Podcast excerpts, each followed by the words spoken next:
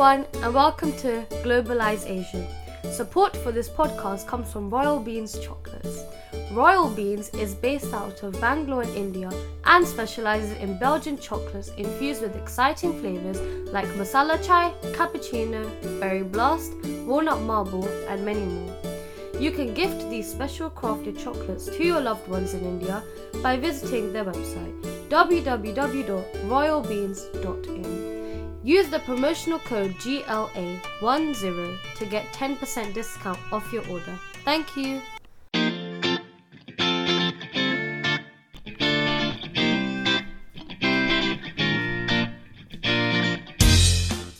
Hi everyone and welcome to Globalize Asia. How often do we hear people mentioning one of their hobbies as an avid traveler? Traveling, however, is a subjective term. For some, it's a frequent visit to their home country. For some, it's a new destination explored never before. Our guest today is Rahul. His passion for traveling and entrepreneurial mind have forced him to marry those two together and co-founded the travel company called Travel the Unknown. Let's hear the USP of his venture on today's podcast of Globalized Asia.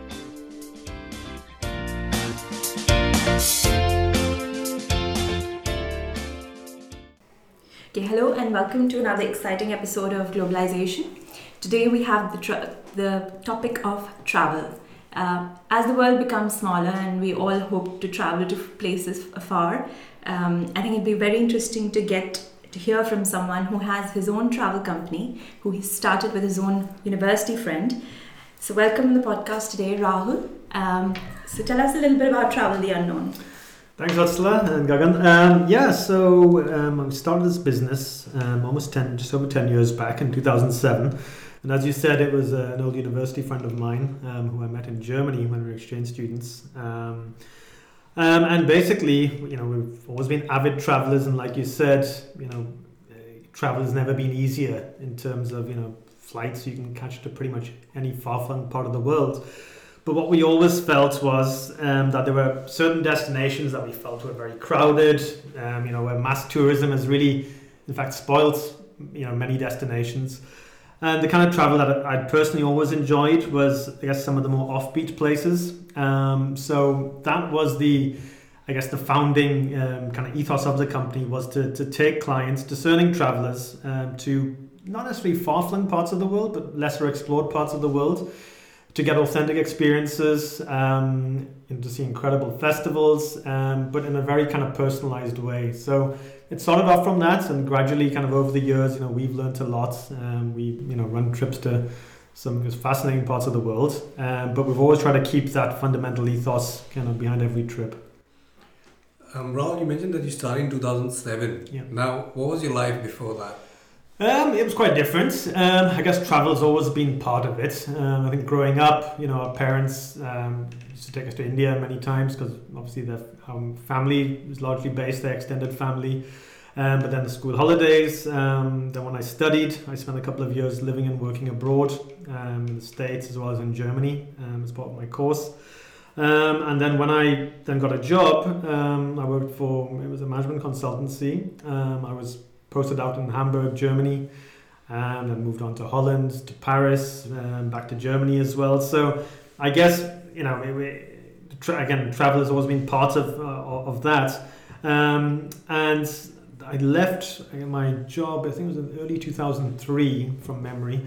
Um, and I was very keen to study again. Um, so I did a master's, um, totally different field in globalization and development. Um, I traveled for three months. Uh, I remember around southern Eastern Africa, um, kind of alone backpacking. Um, and then from there, um, I went back up to Newcastle, where I'm originally from. Um, my dad had his own business up there, so I helped him for some time. I did a few other ventures um, before starting, I guess, this travel company in 2007. Okay, interesting. And uh, you know, they say business is all about learning, adapting, and growing, and the cycle probably you know continues. 2007 is when you started, and very soon the financial crisis followed. Yeah. How was that? You know, I mean, initial thoughts of you starting a business. How quickly did you adapt to that situation, or did it affect at all? Um, yeah, I mean, it wasn't the ideal time to start, that's for sure. Um, So we basically founded the company in 2007, um, but in order, because we were selling essentially a travel product, um, we had to go out to, and the first destination happened to be India. Um, so both David and myself went out to India to research, you know, parts of the country that we thought would, you know, were relatively unknown. Um, so by the time we made our trip, which was early 2008, came back, um, you know, we didn't have a website then. Um, you know, we had no such thing as a brochure. Um, there was lots of, I guess, bits and pieces that we had to put together before we were finally able to launch a trip. So I think it was late 2008, from memory, that we actually officially launched our first tours. And you know, as any anyone who's started their own business, unless they've you know had lots of funds to start off with, would, would be able to confess is that it's, it's it's hard, you know, to get your name out there. You have very limited marketing budgets. Um, you know, why should people spend potentially thousands of pounds with you and trust you. Um, you know, they've taken you know two, three weeks of their precious annual leave to have these incredible holidays, um, and you know, and, and you know, and essentially kind of entrust you with uh, running trips in some very challenging parts of the world. So it was hard. Um, there's no doubt about it. Um, but I think yeah, like you kind of hinted, you you you know you, you learn from you know uh, I guess mistakes that we all make. Um, and I think it also helped the fact that you know I had a business partner involved as well because you know you bring different perspectives, you bounce ideas off each other. Um, so I think that was obviously very crucial to, to us kind of surviving, I guess, the, the tricky period.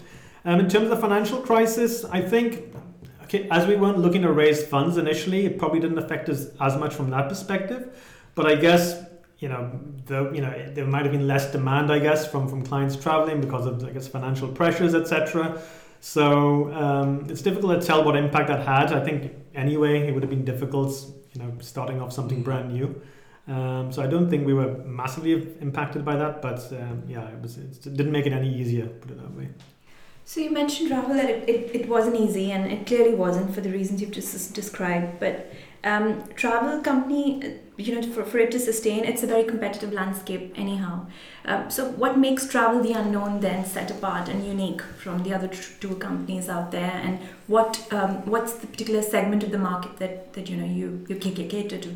Yeah, so I mean, as I said earlier, um, the very nature of our trips are very different to the run-of-the-mill travel company. So our tours are not going to suit people who are looking for a beach package holiday, for example. Of course, we can organize that if somebody really wants, but ours is, is certainly more focused on the culture. Um, people, we've again realized after some time that um, many of our clients are very, very well traveled people. Um, they, you know, they're very particular about the kind of experience that they're looking for.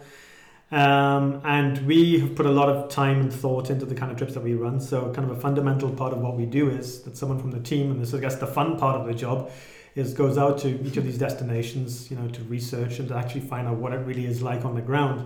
You know, people can look at Google Maps, they can do their research online, but I know that a journey from A to B is not going to take three hours, as Google Maps suggests. It's going to take ten hours because you know the monsoon has just happened, the road's broken, um, you've got to take a diversion, um, or whatever reason. So the ground research is absolutely critical.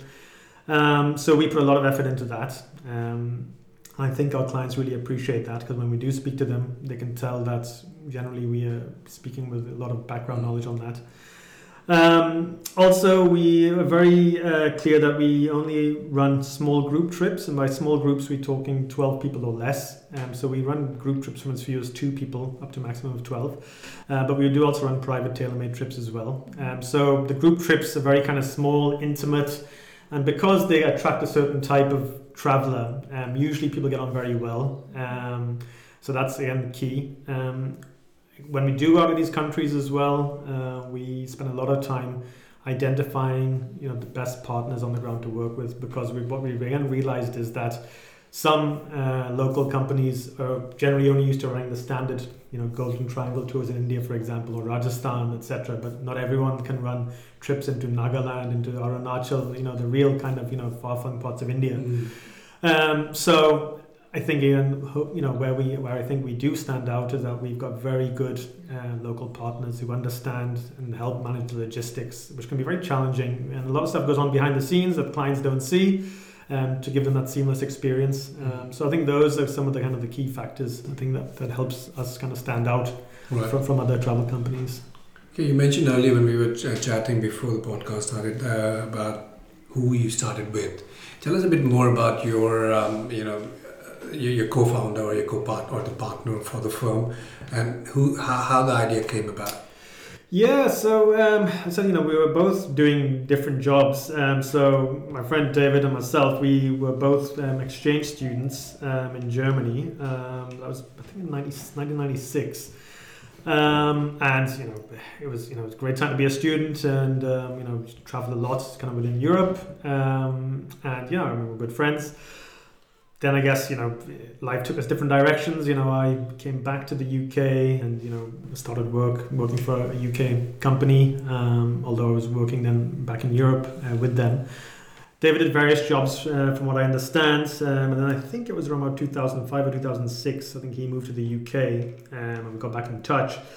Um, and it was one of those kind of uh, kind of pub uh, meetings, and um, you know, I, I, said to him, I said, look, um, you know, To start something in travel, and offbeat travel.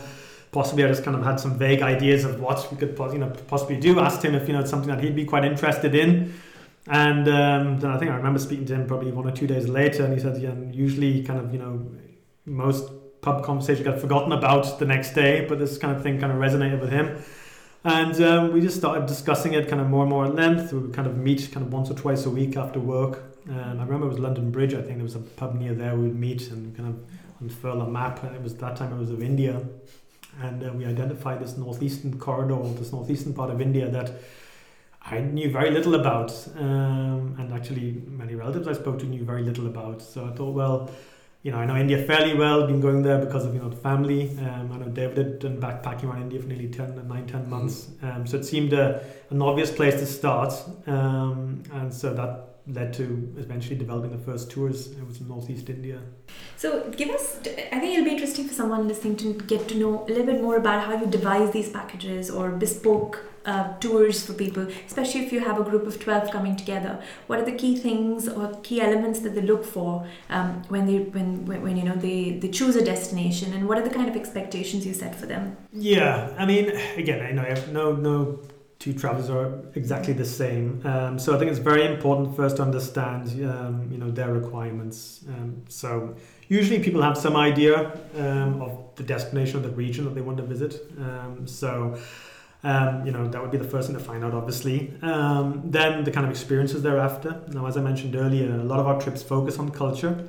Um, but you know there might be you know some elements of wildlife in that. Some people may want to experience a festival. Um, so we then present these various options mm. to them um, and find out you know which one which ones appeal to them more. Um, accommodation is a very important part of a trip. Ultimately, you know you're traveling away from home for two, three, four weeks, say.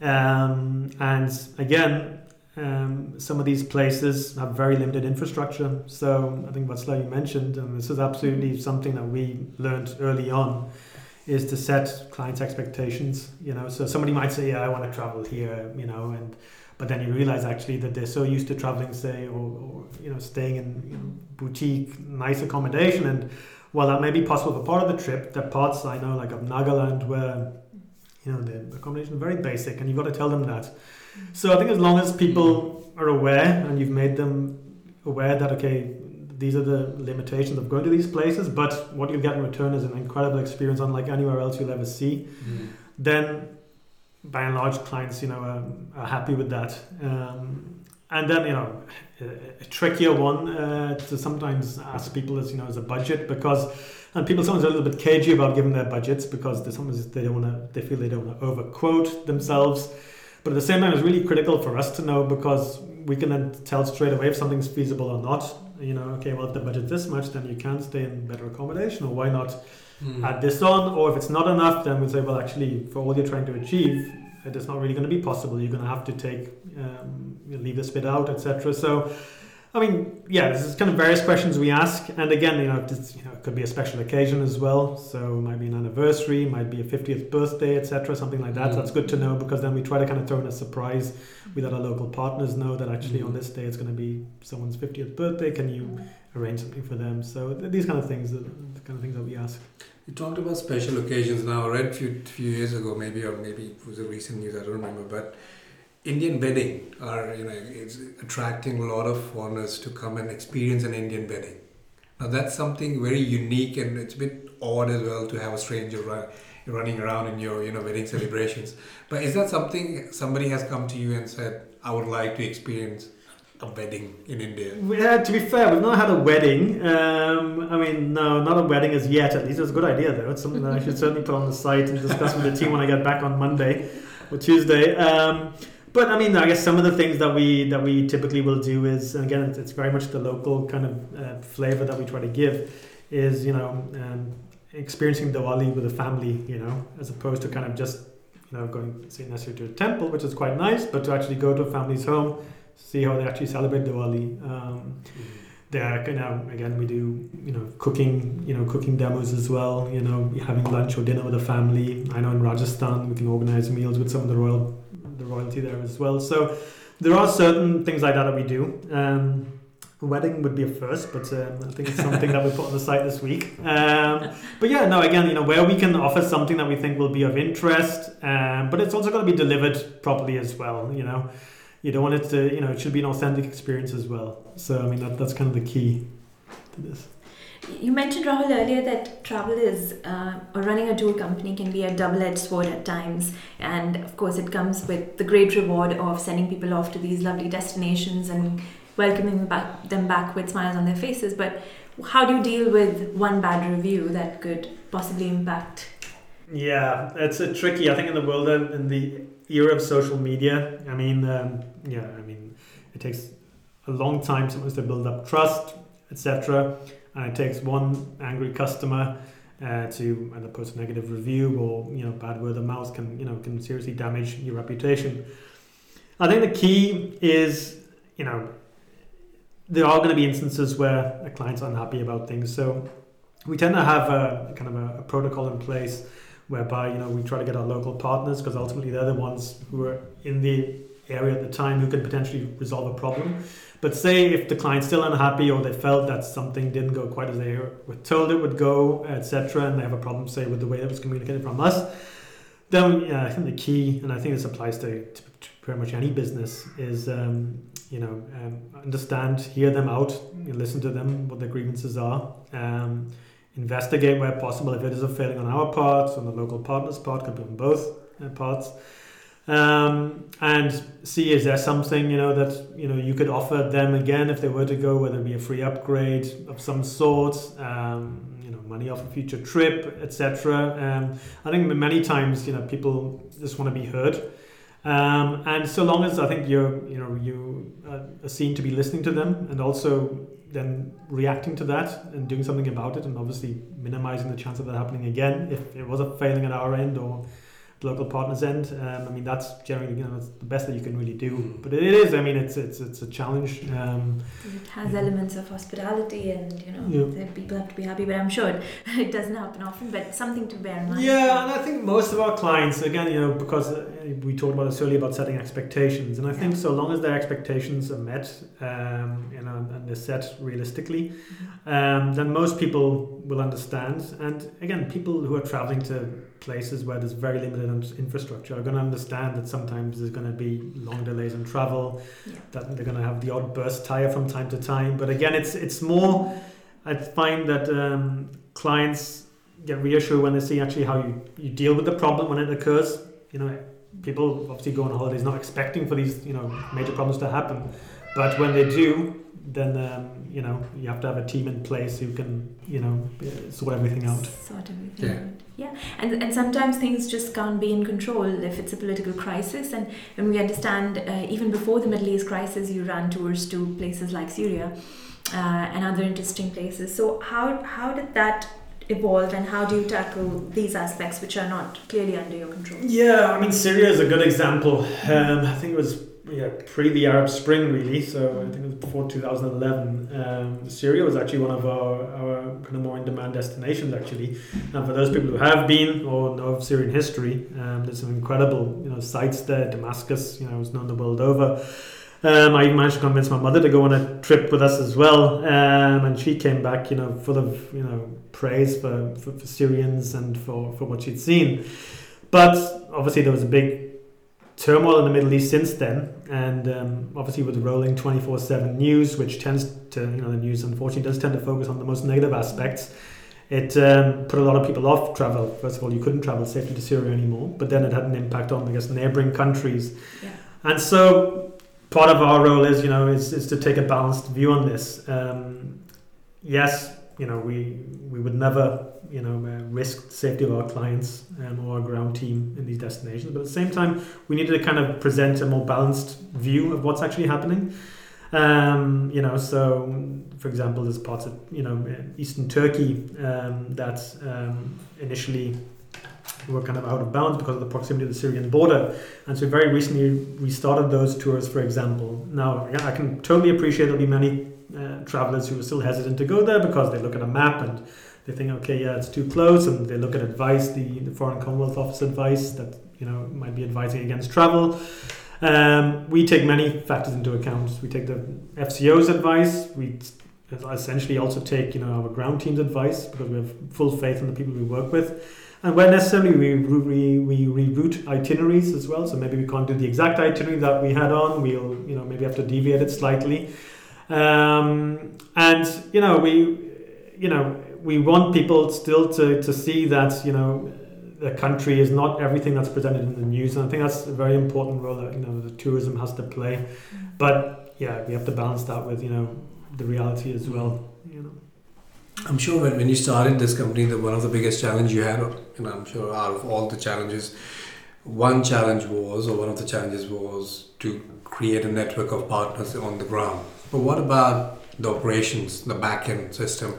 Tell us a bit more about that. How did you even understand, you know, because coming from a consulting background with no travel, uh, with no, you know, knowledge on setting up a travel company. If We all are travelers, so to speak, yeah. but not everybody can set up a company. So what was that research that has got into it or, you know, how did you even approach that yeah, so I mean, there's there's many many elements uh, to to the kind of business that we run. I mean, because now we are running trips to I think just over forty countries, um, you know, in different parts of the world, different cultures and different ways of working.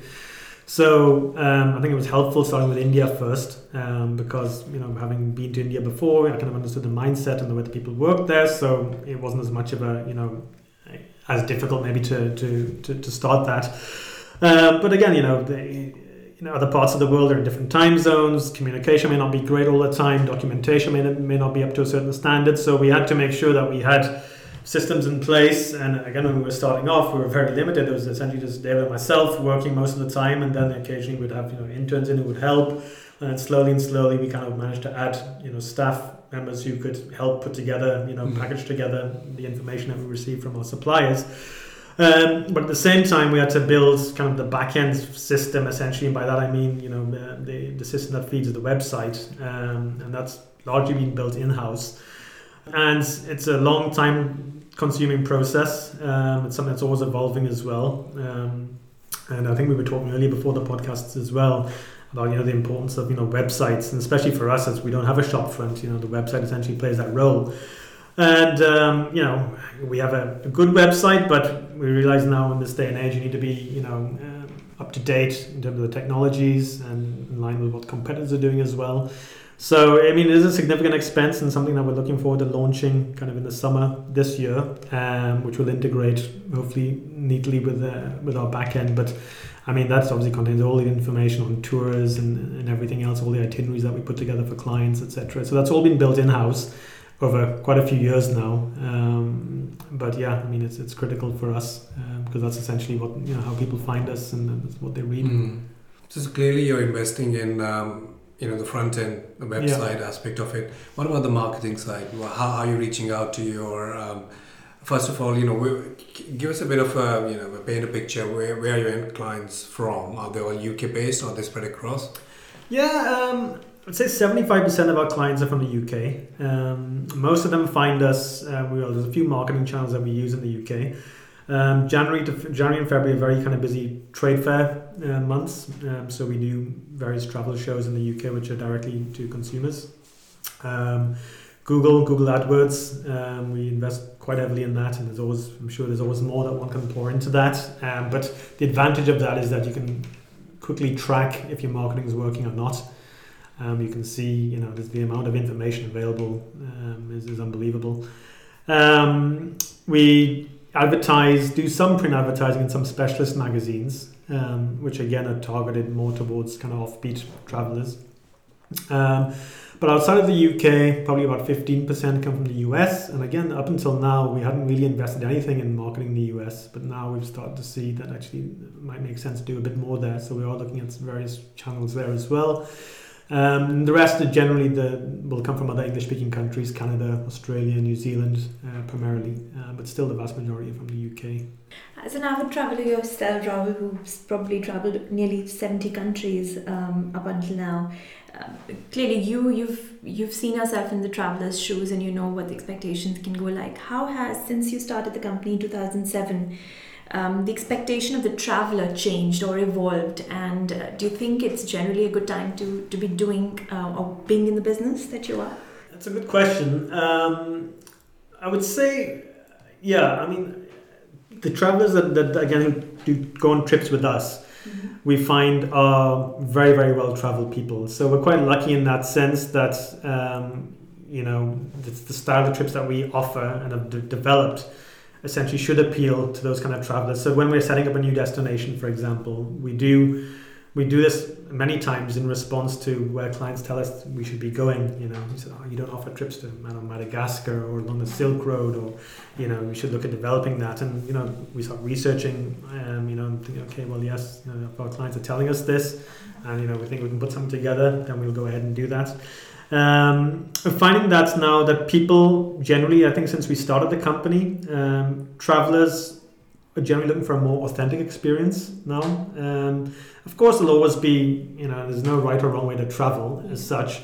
There'll be those who always want to do the beach package holidays. There'll always be those who, you know, would rather stick to the main tourist routes, and that's fine. I mean, I guess, you know, but and one thing that we've again noticed, and when people come back from trips, is the experiences that they seem to enjoy most tend to be the local, authentic ones. You know, so whether it's you know having staying in a very nice homestay with a family for one night, seeing a very remote festival, you know, that otherwise we get no coverage um, or they wouldn't see anywhere else. Mm. Those kind of experiences, I think people are demanding more and more. Um, but yeah, I mean, the travel industry has changed. It's it's very tightly regulated. Um, you probably heard, I'm sure, of you know, a number of travel companies over the years shut down, even kind of well-known names. Um, so it's something you know that we just have to keep on top of, and I think so long as you know you, you know you're on top of your your work, and you have a loyal customer base. I think that's absolutely critical as well, because you know all businesses go through ups and downs, and it's your your, your loyal customers who've had good trips who kind of help you through maybe tricky periods, you know, the word of mouth I think those things kind of you know are critical really. Mm. When you're starting a venture, you know one of the critical aspect of starting a venture is the naming convention.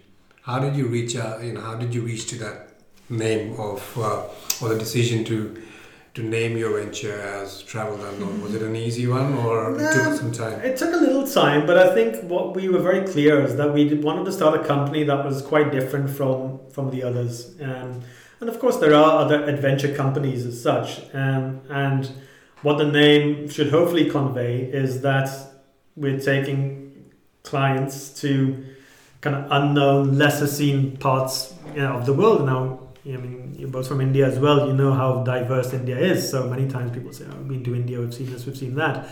But I mean, India is one of those destinations where there's clients who they haven't done every trip with us, but they've done you know 15 trips to India because their very first trip might have been the Golden Triangle. Then they might have done a bit more Rajasthan. Then okay, they'll do some hill stations. They'll go up to Ladakh or you know South India.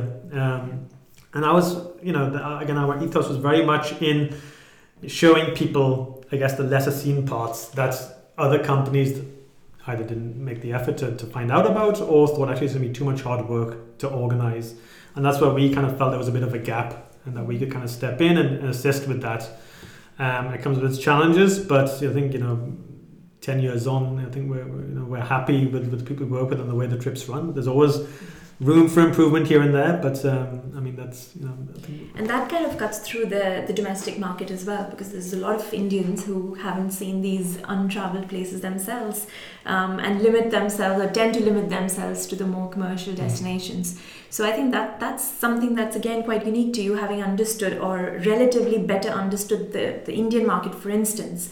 Um, you may let's say appeal to um, you know the, the clients in Singapore, for example, who want to see a little bit more of India, and who would then come Yeah. through you as well.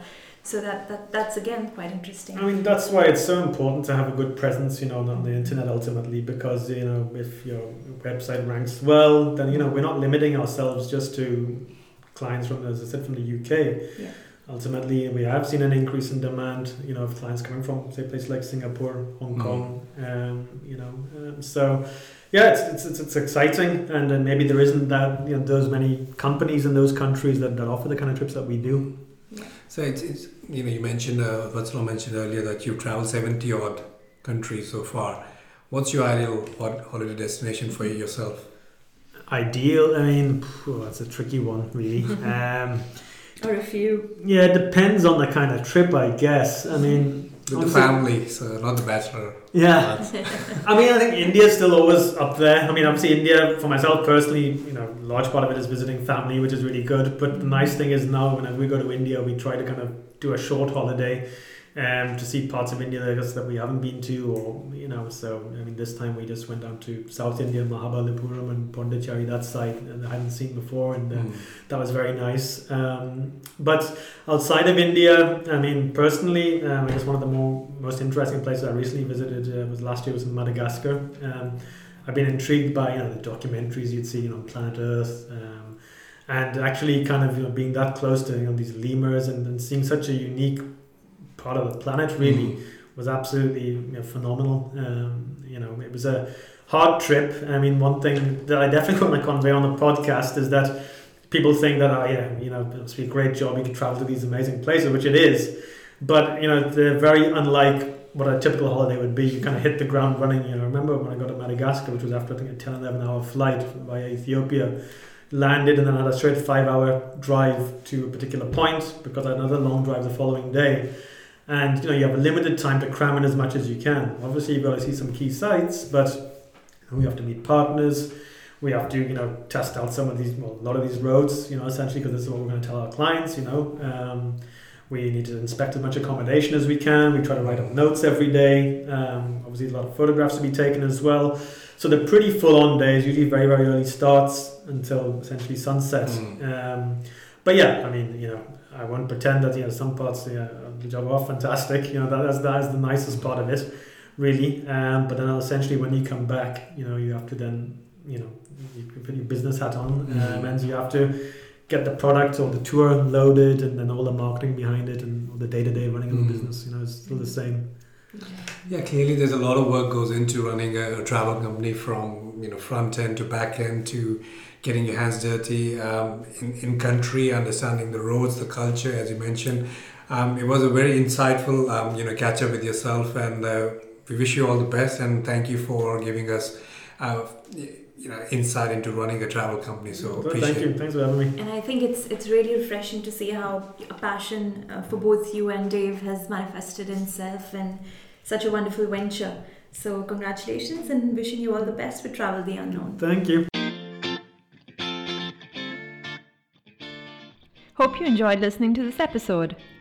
You can catch all upcoming episodes on the website globalize-asian.co.uk or via your iOS or Android devices. Also, if you wish to join us as a speaker and share your story, please do drop us a message via the contact form on the website.